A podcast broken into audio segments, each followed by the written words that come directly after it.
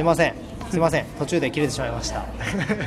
えーチャプター2ということで。チャプター2えーっと自分の靴の話かな、カンペールのあの靴？革靴しか持ってなくてあの結婚式の後の新婚旅行で買ってスペインで買ってそれを今日まで大事に履いてるんですけどそのまあもう革靴も一応消耗品ではあるが、革の部分はすごいこう丁寧に扱えばは一生も持てるしで結局そこの部分が減るから、はいはいはい。そこの部分を、えー、とソールの部分を去年年末に、まあ、カンペールで修理に出して、で、まあ、年末に修理に出して年始に帰ってきて、はいはい。でそれをまた泣いてるっていう、それを繰り返そうかなと。思ってそういう意味でそのあのずーっとこの今後も残り続けるだろうなっていうブランドにしたの。ようんうんうん。なるほど。なるほど。なるほど。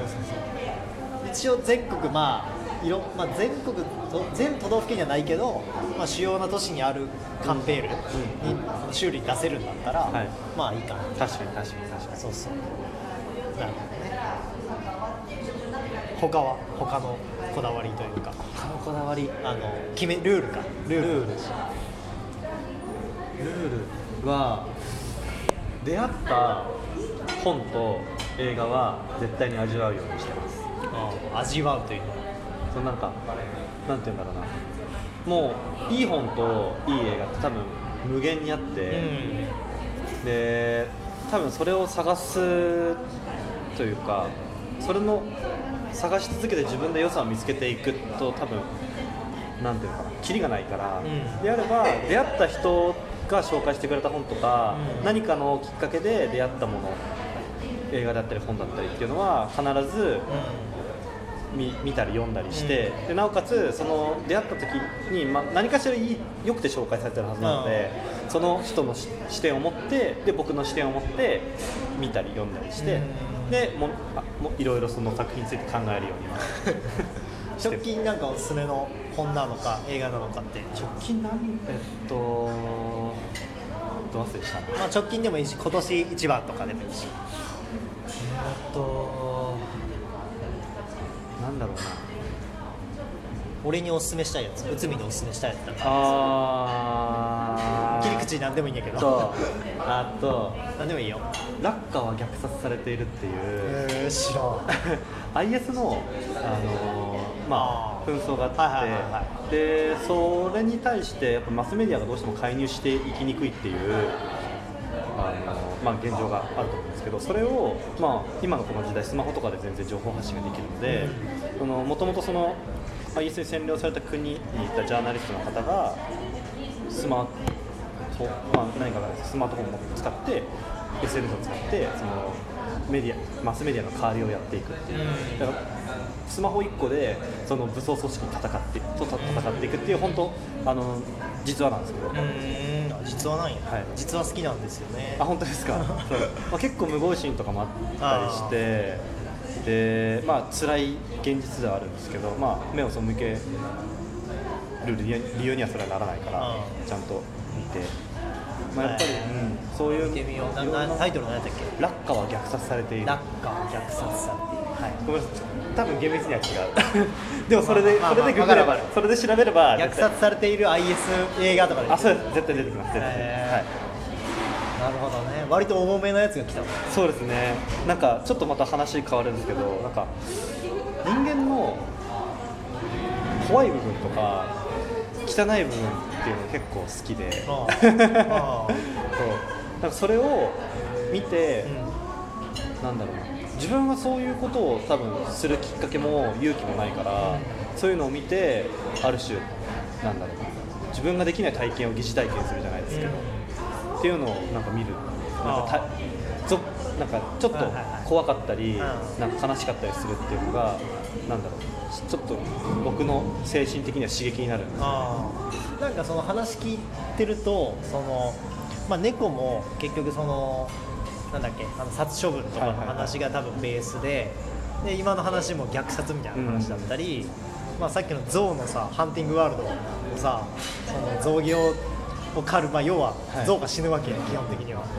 っていうそのなんか動物だったり人間が死ぬみたいなことにすごいこう敏感に反応してそうですね。いろんなものを見てるのかな。って死はなんだろう。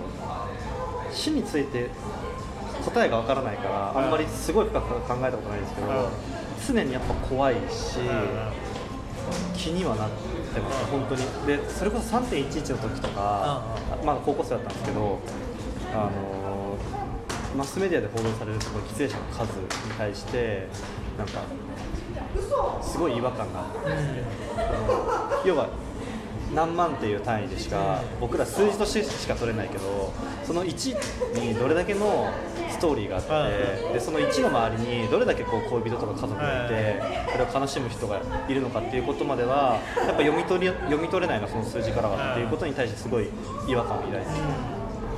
でちょうどその頃あのー当時15歳だった僕が10人生の半分以上一緒にしてた家家で一緒に暮らしてきた猫が亡くなったんですよ。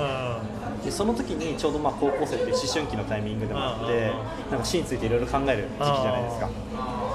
で悶々と考える時期かどうかわからんけどまあまあわかんない。いですけど。多感な時期やから多感な時期で、うん。で3.1しまってで猫が亡くなって。あなるほどなるほど。そう。でなんかいわゆるその命に重さがあるわけじゃないですけど、たかが猫1匹を亡くして、うんでこんなに傷ついてる人間がいるのに、うん。じゃあさそのし震災で亡くなった方たちの周りの人たちってどんな気持ちなんだろうって考えたら本当に辛くて、そこから結構命に関してのあの関心はどんどんどんどん深まっていった気がします。なるほど。そうだね。身近な人がね死ぬとより意識するよね。そうなんですよね。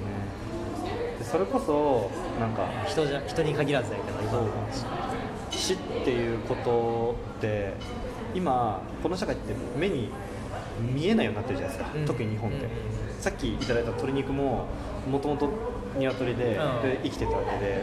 でもそれって意識せずに食べてるし、むしろい必要以上に意識さすなんかしないように先導はされてるなと思ってて、結構最近 SNS で見た衝撃的な内容は、あのし食料の生産のもの現場。うん。要は僕らは安い肉に価値を感じやすいですけど、はいはいはいでその安い理由ってあるわけで、わかるわかる。うん。そこってなんかいいのかなって間違いない。すごい思うようにしてる、なんか俺嫁さんと一緒にネットフリックスかなのザ・フードはい。フードフードインクかな。なんかザ・フードフードインクフードインクです。フードインクか。ザ・コストとかぶってしまった。ザ・コストアパレルの方なん。ですけどフードインクっていうのを2年ぐらい前に見たんかな。の時にそのまあ鶏肉とか卵もそうだけどこうめちゃめちゃ、まあ、鶏肉か。太めっちゃもう異常な速度で太らせてそれが出荷されて多分その某、ね、ハンバーガーチェーンの肉になったりコンビニの肉になったりっていうのを見た見てからその鶏肉もそうやし卵とかももうそのなんていうの？ちょっとやっぱ高いやつ。はい。値段が高いっていう意味じゃなくてあのちゃんと,、えっと平屋で買ってるたあの、鶏の卵とか、はぎゅうぎゅう詰めになっとるあの卵あの鶏の卵じゃなくてとかっていうのを買うようにうちもなったからあの食費は上がったんやけど、うんでもなんかそっちの方がまあ結局食べ物何を取ったかで自分の体って作られるから、食ったもので作られるから、まあ、より、まあ、子供その時はおらんかったけど、うん。いや確かに今。さらに今子供がね半年前にできたからできですよね。て生まれたから、より考えるようになったな確かに感じは。いやすごいやわかるね。そのなんか 社社会も肥大化しすぎちゃって、うん。効率効率で、うんうん。なんか本来大事にしなきゃいけないものって結構うん。ないがしろにされてされたまま成長してきちゃったなっていう感はあってなんか今そこが割とこうやっぱ違うよねってなってきてて今週そのソーシャルイノベーションフォーラムっていうのが東京国際フォーラムであるんやけど、それにあの地域未来留学とかも一緒にやってた地域未来留学の団体も出てたりするのよそこに俺も奥さん誘って、はい。奥さんと子供と3人でそのフォーラム出るんだけどそこでこう俺が知ってるやつ以外今まで知らなかったそのそういう社会課題に対してアプローチしてる企業とか、まあ、あの日本財団が主催してるイベントなんやけどその財団とかが財団とかそういうそういう法人とか NPO とかが出出るからそこでこういろいろインプットしようかなと。はい。ああなるほど。いろんなジャンルの話が集そうそうそうそうそう。まってくる感じですフードロスから、はい。さっきのそのアパレルの問題だったり、うん食べ物の問題もそうだしさっきの殺処分云々みたいな話も含めて多分いろいろあるはずやからはそれをちょっとインプットし直してみよいなるほどな。うそうですよ。そういうのってなそういう情報ってなかなか拾いにくいから、うんやっぱり自分で意識的にそうね。調べたりとかそういう場に足を運んだっていううんうんうん情報を取るってすごい大事ですよね。そうですまあね今情報取り入れやすくなってるけどやっぱりまだまだ感度高い人が多くないから、そうです自分でね取りに行かんと周りから教えてもらえるってことはあんまないなっていう、うんうんうんすごい感じますね。今ちょっと11分なんで一旦はいここで、えーチャプター2終了です。ありがとうございました。ありがとうございます。前泉君でした